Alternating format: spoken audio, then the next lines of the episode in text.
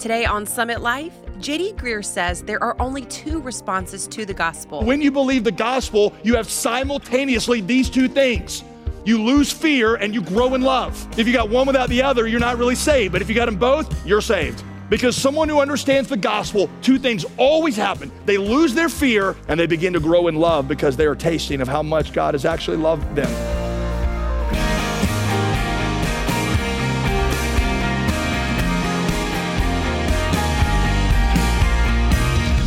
Welcome to Summit Life with pastor, author, and theologian J D. Greear. As always, I'm your host, Molly Vidovich.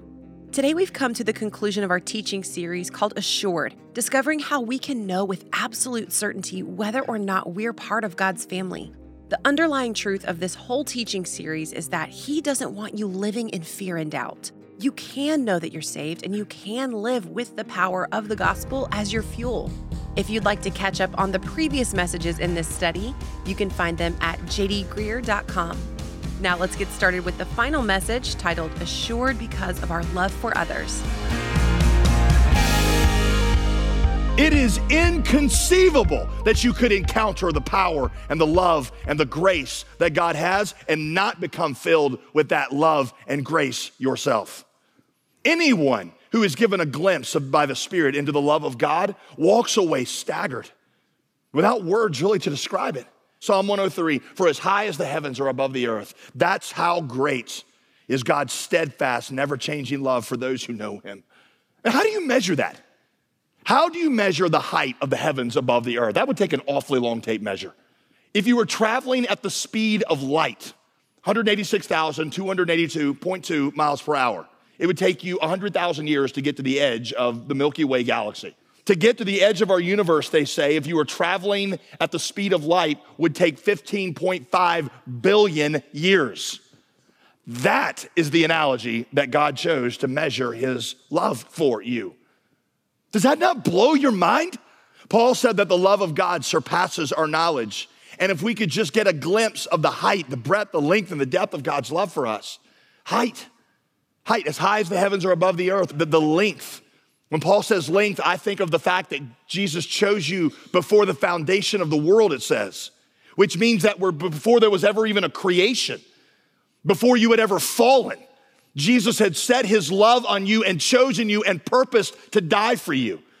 In Revelation, they say, behold, the Lamb of God slain from the foundation of the world, which means that before God created the world, the Father had already purposed to crucify Jesus to save you. It's a love that will extend for all of eternity. Never, no, never will I turn my back on you, says God. The breadth of God's love. I, I don't know exactly what Paul means by that, but what I always think about is the extent of control that He exercises in our universe to, to, to, to work His plans toward the ends that He has them. All things, Paul says in Ephesians one, all things are working for the purposes that God has ordained, good and loving purposes in your life. The breadth of God's love, the depth of God's love. How far God had to reach down to actually save me. My, my faults, my dysfunctions, my sins, they were not a surprise to God. God did not like, oh, I didn't know that you were like that. He saw all that when He purposed to save me. While I was still a sinner, Christ died for me. I mean, I was thinking about that this week. Imagine that when you were single, you had to wear a little warning label around your neck that just listed out all of your faults, like almost like a warning on a carton of cigarettes. Yeah, you know, just say, just displayed it for everybody. Warning, moody, ferocious morning breath, snores, lazy, anger problems, occasionally lies. And you just had to wear that. So anybody that got close to you would, would, would have to take a look at what they were. You'd never get a date, right? Because dating is by definition conditional love. I am dating you to see if you were worthy of my love. Nobody goes into a dating relationship unconditionally. You know, like, hey, I don't care what is revealed by you in the next, our first date here, I'm with you for the rest of your life and for eternity. Nobody does that. If it does, it's kind of creepy. Um, dating is by definition conditional love because you're seeing if this person is worthy of your love. I've only experienced in my lifetime one love, earthly love, that was different than that. It's when I looked at my child. The first child, I did not look into her face and say, now, is this one... is she worthy of my love? No, no, I loved her because she was mine. At no point in her childhood or with any of my children will I ever sit them down and say, you know, Karis, this is just not working out. It's not you, it's me, it really is, but I've just got some different things that are going on in my life right now. No, no, actually her faults, if anything, make me love her more. I have compassion on her and I want to help her in her weaknesses. I have set my love upon her. And the depth of my love for her is different than the love that I have for, for anybody, for any of my children. That's how I feel about them. That's how God's love is for us. Tender, compassionate, unconditional. Like a father with a child who knows the faults, who chooses to love it anyway, except a few billion light years times more intense than any love you've ever had for your kid. How could you possibly encounter a love of that magnitude and not become loving yourself? Paul said that the first fruit of the Spirit is what? Love. The sign that you have encountered the Spirit of God who has given you insight into the heart of God is that you become a loving person, because it is inconceivable that you could experience that kind of love and not become loving yourself. Richard Baxter, the, the, the Puritan, is it a small thing in your eyes to be loved by God? To be the son, the spouse, the beloved, the delight of the King of glory? Christian, believe this and think about it often. You will be eternally embraced in the arms of the love which was from everlasting and will extend to everlasting, of the love which brought the Son of God's love from heaven to earth, from earth to the cross, from the cross to the grave, from the grave to glory. That love which was weary, hungry, tempted, scorned, scourged, beaten, spat upon, crucified, pierced, love which fasted, prayed, taught, healed, wept, sweated, bled, died for you, that love will eternally embrace you. It is inconceivable that you could encounter the power of that love and grace and not be filled with love yourself. That's what the point John is making is. I've told you, it's like, imagine that that when it came time for the message here, uh, the Summit Church on the weekend, after the video's done, I, I'm not on stage. There's nobody on stage. And for five or six minutes, everybody's kind of looking around like, what's going on? It's awkward. Is he gonna show up? And then suddenly, just when you think that I'm not showing up, in the side door of our auditorium, I bust in, I am out of breath, I got sweat all over my face, um, mud, my hair's all messed up, uh, my shirt's untucked, which is pretty common, but um, you know, I, I, I just look like a mess, and I walk up here and I'm like, guys, I'm so sorry I'm late. You would not believe what happened to me on the way over here. I was out there on T W Alexander, I was driving here and I had a flat tire. And, um, you know, so I stopped to change the tire and I'm, I'm taking off the lug nuts, and one of the, the lug nuts rolls out in the road. So I turn around and go get it, and I, I pick it up and I hear a, a, a honk of a horn, and I look up, and wouldn't you know it, there's a tractor trailer. I'm going seventy-five miles an hour. Just run, run me over, just, just ran me over. And I guess he didn't know that we, what he hits, because he backed up, ran me over again. I got ran over twice by a tractor trailer, and man, that hurt. But you know, I kind of dusted myself off a little bit and tried to clean, you know, and, and so I, that's why I'm late. I'm sorry. Now, what, what's your response to that? You a liar, that's right. You're a liar. If you got hit by a tractor trailer going seventy-five miles an hour, you'd look different. You'd walk different. You'd talk different. Everything about you'd be different, right? John says there's no way for you to get hit with even a taste of the force of God's love and not become a loving person yourself. It's just inconceivable. The other story I use a lot with this is the story, um, the story Jesus told. It's one of my favorite parables, where Jesus talks about the man, remember this? The man who's been forgiven of ten thousand talents by another man. Now, talent was a unit of money. It was about seventy-five dollars in first century Israel. ten thousand was the highest number you could count to in Greek. So when you said ten thousand of something, it was like saying an infinity of something. So this guy owes this other guy an infinity of money. Think national debt, okay? So this guy owes this other guy the national debt. And so the day comes for the debt to be paid. And in those days, if you couldn't pay off a debt, then you would become a slave to the person that you owed the money to, so that you would work for them for the rest of your life. And if by the end of your life you hadn't paid off the debt, then your kids would become the slaves of their kids. And that's how one family line would get enslaved to another family line. So this guy owes this guy an infinity of money, sixteen point two trillion dollars. And this other guy is ready to collect it. And on the day that it's going to be due, they're both standing in court when the guy who owes the money breaks down, and he gets down on his face and he just starts to weep and he says, please, sir, don't put me in prison. Don't take me from my kids. Don't put my kids in prison. Give me one more week and I will pay off the sixteen point two trillion dollars, which is a ridiculous statement because he could never pay it off. Everybody's watching this scene in the courtroom in Jesus' story, and you can almost feel the awkwardness that would have swept over that courtroom, could you not? Because people who are in a position to loan other people sixteen point two trillion dollars don't get there by being a pushover. They don't get there by having a soft spot, right? People who loan other people money, what do we call them? Loan, that's right, not loan puppies or loan bunnies, loan sharks. Because if you don't pay back your money in a timely way, they send some guy named Bruno to your door with a stick to break your kneecaps. So everybody's like, oh, this is so pathetic. When the most unexpected thing happens in Jesus' story, this man, his um, he feels an emotion that Jesus calls splagma, which is another one of my favorite Greek words, splagma. It means a gut-level compassion. We don't know why. Maybe this guy reminded him of his son. I mean, who knows? But he looked at this man. He says, stand up. He says, you do not have another week to pay me back because as of this moment, your sixteen point two trillion dollars debt is, is wiped away. And the man can't believe it. For the first time, and as long as he can remember, he doesn't owe somebody else money, and he feels as light as air. Imagine what that would have been like to have been forgiven an infinity of money, to escape slavery with you and your kids. You're listening to Summit Life with J D. Greear. Visit us online at j d greear dot com. You know, the ability to be holy comes only by focusing on Christ. It's time to replace empty religious practice with gospel transformation and develop a better understanding of the gospel message and its implications for your life. We want real, lasting change, don't we?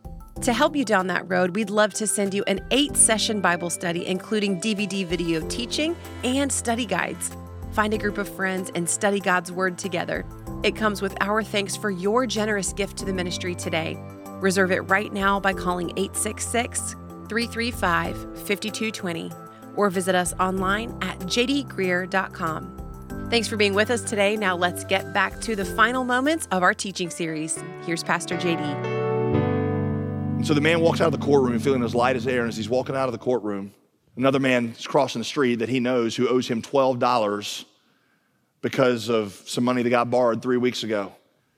And the guy who, you know, just got forgiven the sixteen point two trillion dollars says, hey man, where's my money? Because I mean, I'm sorry, it's been a rough week, I don't have it. Give me the next week, I'll pay you your twelve dollars. No, says the guy. You will not have till next week. I'm taking you to debtor's prison right now till you work it off to pay me back. And the guy says, hey man, chill out, it's twelve dollars. I will pay you next week. And the guy says, too late for that. And he grabs him, Jesus says, by the throat and drags him and throws him in prison. Now, can you imagine when Jesus is at this point in the story that everybody starts rolling their eyes saying, come on, man, be serious. Nobody that had just been forgiven sixteen point two trillion dollars would hold somebody else accountable for twelve. And Jesus says, exactly. Therefore, if you are not the kind of person who naturally is generous, if you're the kind of person who naturally does not forgive others, that's probably a pretty good sign that you have never encountered the love of God and have no concept of what he's forgiven you of. What I'm simply trying to say to you is maybe the fact of how ingracious some of you are in your marriage might be a better proof that you don't actually know God than anything else we would look at in your life. Because people who encounter the love and grace of God to a one, by definition, always become the kind of people who are loving and gracious toward others. So test number one, we know that we know God because we love one another. So let's just do some diagnosis here. How much do you love people? How much do you sacrifice for people? John said this one chapter before, if anyone has the world's goods and sees his brother in need, yet closes his heart against him, how could God's love possibly abide in that person? How could you see someone with a need that you could meet and just close your heart to it? There's no way that you could have encountered the love and the grace of God that rescued you when you had that kind of need and not become the kind of person who naturally gives away your things to other people when they have a need. Where would you be if Jesus had chosen to leverage his resources for you the way that you are leveraging yours for the salvation of the world? What's your giving like? What's your giving like? The whole trajectory of your life, is it to love and serve people, or is the whole trajectory of your life to promote yourself? Listen, I know not everybody's supposed to be a pastor and a missionary, and I'm not saying that in the slightest, but I am saying there are some of you that need to do a fundamental rethinking of your life because you chose the career you're in and you are pursuing the goals that you're pursuing, and it is all about you building a small kingdom for yourself, and it is hard for me to get my mind around how you would possibly know a Jesus who, because he gave himself for you and became poor, you could live. How could you not turn around and say, how can the gifts and the talents and the opportunities I have, how can they not be used to serve the world that is as lost as I was before Jesus saved me? How quickly do you forgive? How quickly do you forgive? Do you place more value on nursing your wounds or in seeing someone reconciled and come back to good and restored to God? Or how about a real basic question? Are you interested in other people? Are you the kind of person like, hey, if we're not talking about me, I'm not really interested in talking. I've talked about me uh, enough. Why don't you talk about me for a while? Are you the kind of person that serves other people? Do you pay attention to them? Let's just get all up in it now. Who's the last person you told about Jesus? I mean, we give a lot of really bad excuses for our lack of sharing Christ with other people, don't we? Well, I just don't know how. Hey, let me tell you why I don't buy. I don't buy that for two reasons. Number one, how hard is it? I mean, if you're on the top of a ten-story building that's on fire and a fireman breaks in at the last second, drags you ten stories down to safety, puts you on the sidewalk, and goes back in for somebody else, you don't even know his name, but somebody walks by on the street and says, what just happened? And you're like, that building was on fire and that dude saved me. How hard is it? You were dead in sin. You were deserving of going to hell, and Jesus died in your place, and now I love him. Boom. That's it. That's just not hard to share. Or, or here's my other thing I say back to when you say, I don't know how. Why don't you learn how? You're like, well, it's just hard. You figured out the remote on your T V, which took the brain of a rocket scientist. You can figure out how to tell somebody about the love of God, which defines and has saved your life. I think the real reason we don't tell people about Jesus has more to do with the fact that we're more concerned about our convenience than we are their conversion. And it all goes back to a lack of love, because if you love people, you'd figure it out. I always think of the words of Charles Spurgeon when they asked him, can people who've never heard about Jesus, can they be saved? And Spurgeon said, well, that's a good question. He said, but I got a, a more pressing question for our church, and that is, can those of us who have heard about Jesus, believe in him, and are doing nothing to take him to the people that have never heard, could we possibly be saved? Because how could we say we know Jesus and not have hearts that just go? The sign that we're filled with God is that we love like God loves, and that reveals itself in how we give and how we self-sacrifice and how we forgive others like Jesus did for us. Now, I think that probably that might send some of you into despair. What's the measure? How do I know that I love enough? The answer to those questions is no, you don't love enough, which is why the basis of your salvation is not in how much you love. The basis of your salvation is in what Christ accomplished for you. He loved enough, and then he died for your lovelessness in your place. But as you see that and as you believe it, you should see God's love beginning in you. Do you see love growing in you? Which leads me to one more thing I want to point out before I close. There's one other thing that having our eyes open to the love of God does for us, and I am so glad that John just tucked it in here, because at first I couldn't figure out why he did. It just seemed like he just changed directions. But there's a, it's very important that he tucked these two verses that I skipped, verses seventeen and eighteen. Look at this, First John four. By this is love perfected with us, so that we may have confidence for the day of judgment. Right, that's what we're talking about. I want to know that I'm saved. How do I have confidence for the day of judgment? There is no fear in love. Perfect love casts out fear. For fear has to do with what, church? Punishment. Punishment. Whoever fears has not been perfected in love. Number two, test number two. We know that we know God because God's love has driven out our fear. You see that phrase, fear has to do with punishment? When you are afraid of death, when you're afraid you're not saved, it's because you fear punishment. You fear rejection. And that proves, listen, that you have not yet understood or believed or grasped the gospel, which is that all sin and all judgment and all condemnation have been removed forever in Christ. When you grasp the finished work of the gospel, fear vanishes because you are embraced by perfect love. Perfect love that is not simply a feeling, perfect love that perfectly satisfied the claims of God's wrath against you and perfectly saved you so that there is no condemnation for those that are in Christ Jesus. Your right to heaven is no longer based on how loving you are. It's based on Jesus' finished work, and that drives out fear. Most Christians that I talk to are still scared to die. And I ask them questions like this. Um, if you died, do you know for sure that you would go to heaven? And the answer I get back is always, or not always, it's a lot of times this. Like, wow, yeah, I think, I think, I, you know, I'm getting, I'm getting better now that I go to your church. I'm bringing my Bible every week, and I know some of the God songs, and my radio dial set to one oh six point seven, and, and I'm just listening to K-Love, and I'm doing, I buy Girl Scout cookies, and I never did that before, and, you know, so I think I'm pretty sure that I'm going to go to heaven. And at that point, my heart breaks because I know, I'm like, they still don't get it.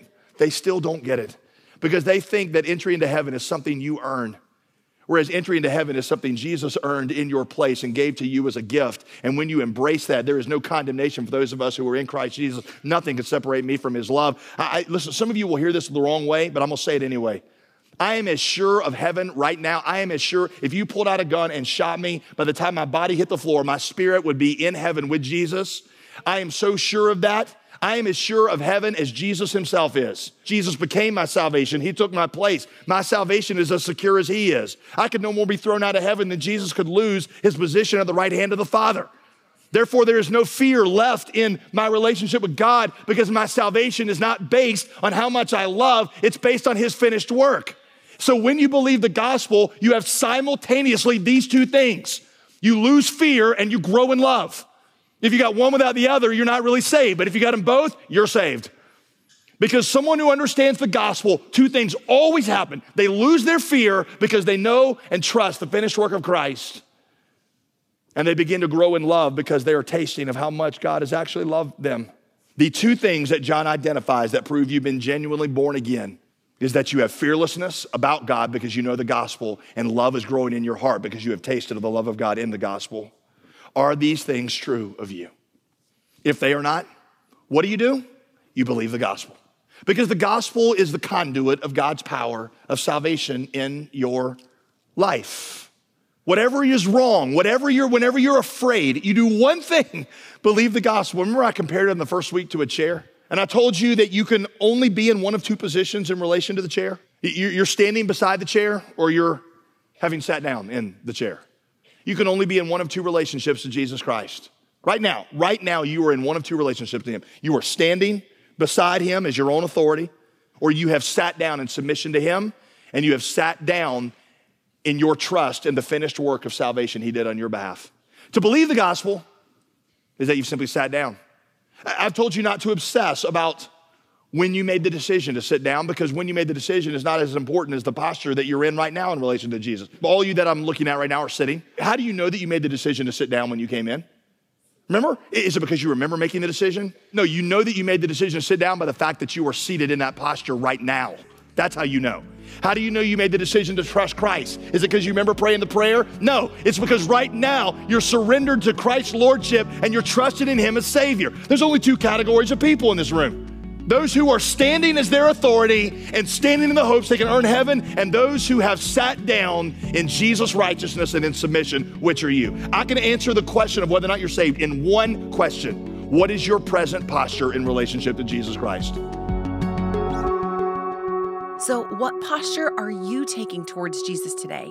Are you leaning on him, trusting him to lead and give strength? Or are you still trying to do life on your own? An important distinction that we've learned today on Summit Life with Pastor J D. Greear. Now, Pastor J D, today is also the final day for our listeners to reserve a copy of your Gospel Bible study. Can you tell us what we can expect from this video-based study? Well, it's an eight-session video-based Bible study. Mm-hmm. It's it's something we repeat so often here at Summit Life. I think some of our listeners will really enjoy what I think might be the most transformative and powerful concept in the Christian life, sure. which is that growth in Christ is not growth beyond the gospel. It's growth deeper into the gospel. One of the ways we always say it here is the fire to do in the Christian life comes from being soaked in the fuel of what has been done. We'd love to give you this whole kit, eight sessions, five study guides to go along with it, a copy of the book, Gospel. Um, we got a limited number of these gospel kits, though, so you want to go right now, today, right now, go to j d greear dot com and you can reserve your copy. More than anything else, you've been placed here on mission to exemplify the love and grace you've been given. That's a big part of what's found in the Gospel Bible study, and you can get it today with your gift to the ministry. Don't forget, today is the last day to reserve your copy. So let's focus our vision and refine our mission as we live out the gospel every day in every way. Visit j d greear dot com today to support Summit Life with your generous donation. Or if you'd rather call, our phone number is eight six six, three three five, five two two zero. That's eight six six, three three five, five two two zero. I'm Molly Vidovich, inviting you to listen again tomorrow when Pastor J D starts a brand new teaching series titled Unknown God. That's coming up Wednesday on Summit Life with J D. Greear. Today's program was produced and sponsored by J D. Greear Ministries.